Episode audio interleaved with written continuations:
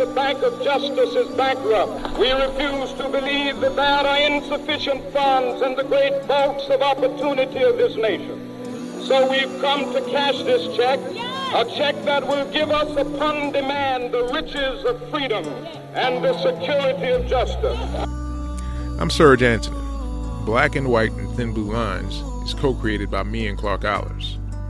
Black and White and Thin Blue Lines is an original podcast of a continuing conversation between two former police officers. One of us is African American, one of us is Caucasian. We discuss police practices. We talk about criminal justice controversies. We hope that the podcast will help you become more active and informed about justice policy in America. But life is never easy. There's work to be done and obligations to be met obligations to truth, to justice, and to liberty.